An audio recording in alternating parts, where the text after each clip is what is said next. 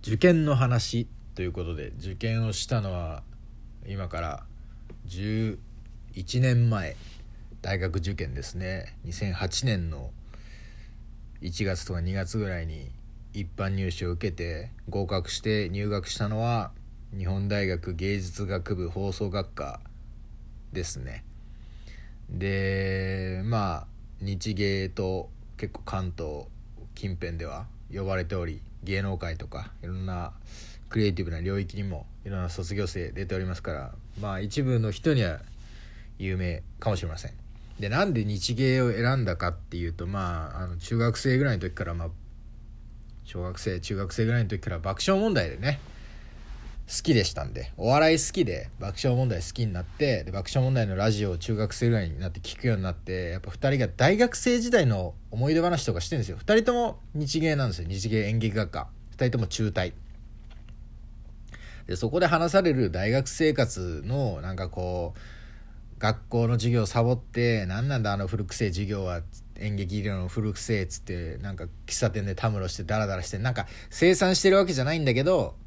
仲間たちがいるみたいなのがまあ羨ましかったんですね。だからまあ憧れましたね。で日芸に行こうと中学生ぐらいの頃から決意しまして。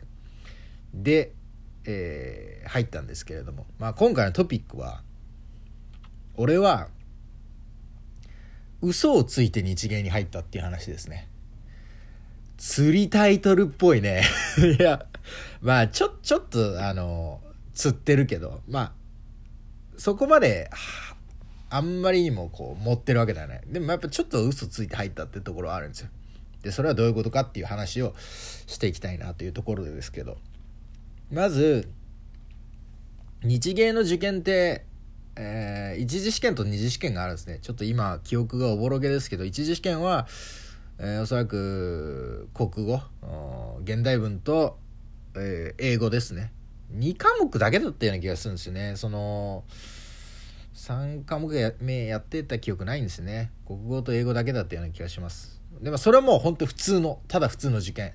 えー、予備校にも通ってました。で授業夏期講習とかも行きました。で、えー、部活とかもね全然やってなかったんで高校の時に。普通に学校終わった後図書館とか行って勉強してもう過去問やったりとか。ただひたすらにそれだけです。もうそれはもう超シンプルなみんなが体験するような普通の受験。でまあちょっと特殊なのが二次試験で、えー、そこでは面接と作文みたいな小論文みたいなのがあってまあそれはあるとこもあるんでしょうけど、まあ、結構それが重要だったんですね、えーまあ、一次試験である程度足切りされるけれども二次試験でちゃんとできないと合格できないということだったらしいんで。そこが特徴的でしたね。で予備校でも結構その面接対策とか、えー、作文小論文対策っていうのをやってたんですよ。それはあのー、その予備校っていうのが日芸に結構特化したコースがあってそこに通ってたんでもう日芸を受験する人たちだけが通うコースですね。変わった予備校だと思いますけど日芸コースっていうのがありましたね。だからその時に予備校の同級生で結局、えー、大学入学してからもあの、まあ、同じ放送の専攻学科だったりとか、まあ、学科違っても同じ予備校から行った人ってのは何人もいますね。うん、でその面接っていうのがですね自分の中ですごく今思うと嘘をついたなというところなんですね。それはさっきも言ったようになんで日芸に入りたいのかなぜ放送学科に入りたいのかっていうのはもうほんと超シンプルなんですよ。お笑いが好きですとまずね。お笑いが好きですテレビラジオを見てきましたでとりわけ爆笑問題があ特に中学校とか、うん、高校の時とか、まあ、中学校高校まあとにかくそれぐらいの時ですね。好きでしたね。でそれでだから入りたいです。それだけなんですよね。それを言えばいいんですよね。なんで日芸なの？まあなんで演劇学科じゃないのって言われたらいや演劇よりもやっぱり自分が見てきたのはそれこそ爆笑問題さんが出てるテレビだったりラジオだったりとかエンタメなんでとか。もう本当にありのままの自分を出せばいいと思うんですよ。それで落ちると思ってんですよね。それで落ちると思ってんですよ。結局。そのだから自分に自信がないんですよね。当時まだ、えー、中学高校ぐらいでそれで何て言うんですかお笑い好きでで、ね、インターネットとかも出だしてたからインターネットのコミュニティ参加したりしてるとやっぱりなんか学校でなかなか共通の話し合うって人がどちょっといなくなっていっちゃうんですね。だからそういう意味で言うとこう学校の中でもなんかこううまく立ち回れてない自分みたいなのもあって自分自身に自信がないんですよ。だから自分自身に自信がないからその面接の時でも本当の自分を出せないんですよね。いい格好しようとするんですよ。当時だってインターネットまだこんなにねラジオトークみたいなのもなかった時代自分でサーバーとか借りなきゃいけなかった時代に自分は中学生ぐらいの時からネットラジオとかやってたんですよ。その話とかもずりゃいいじゃないですか。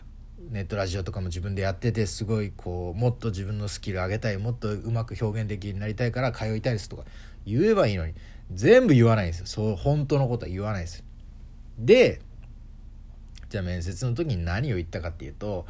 2008年ぐらい2007年ぐらいにですね、えー、結構その頃って環境問題に対する意識ってのが高まり始めてた頃だったんですよね。エコバッグとか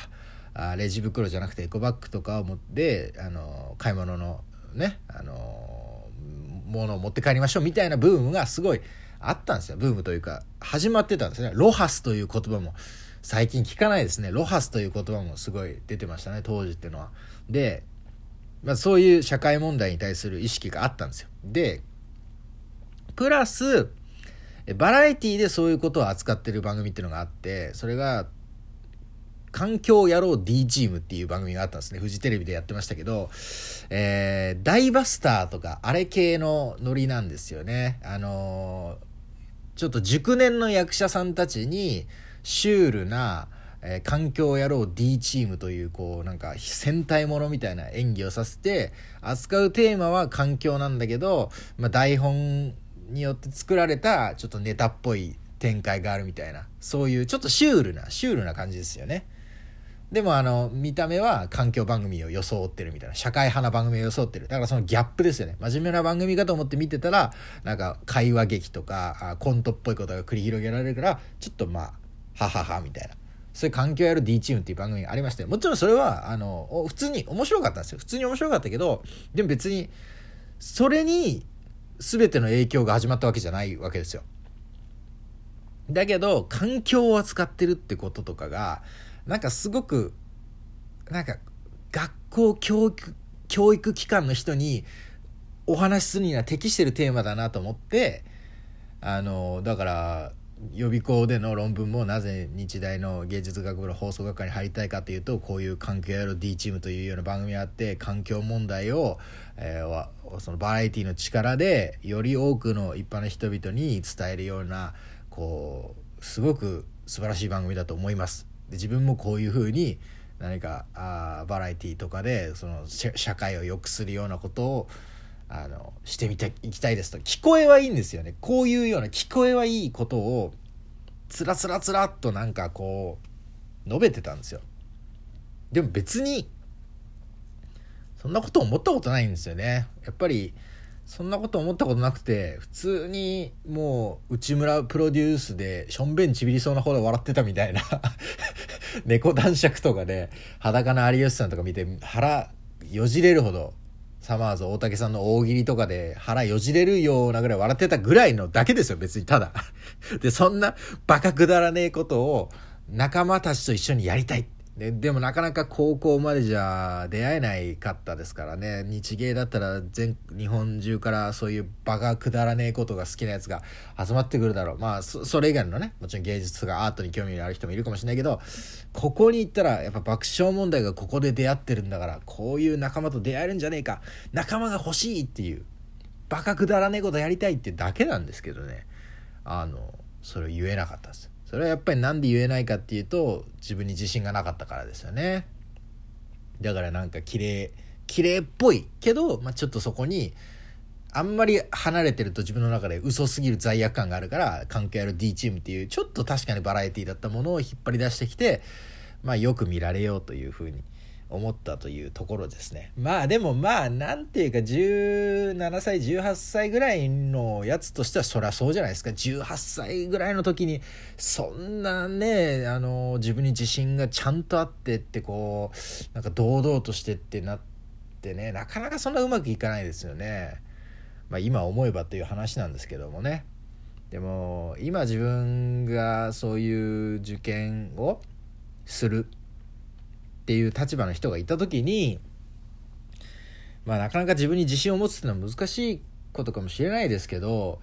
やっぱり本当に思ってることを言った方が強いんじゃないかなと思うんですね。で、それを改めて考えさせられたのは、自分は一般入試で入ったんですけど、その前の夏に栄養入試っていう学力テストなしの、本当に面接とか、そのプレゼンテーションとかだけで入試する、入、入る入試があったんですけど、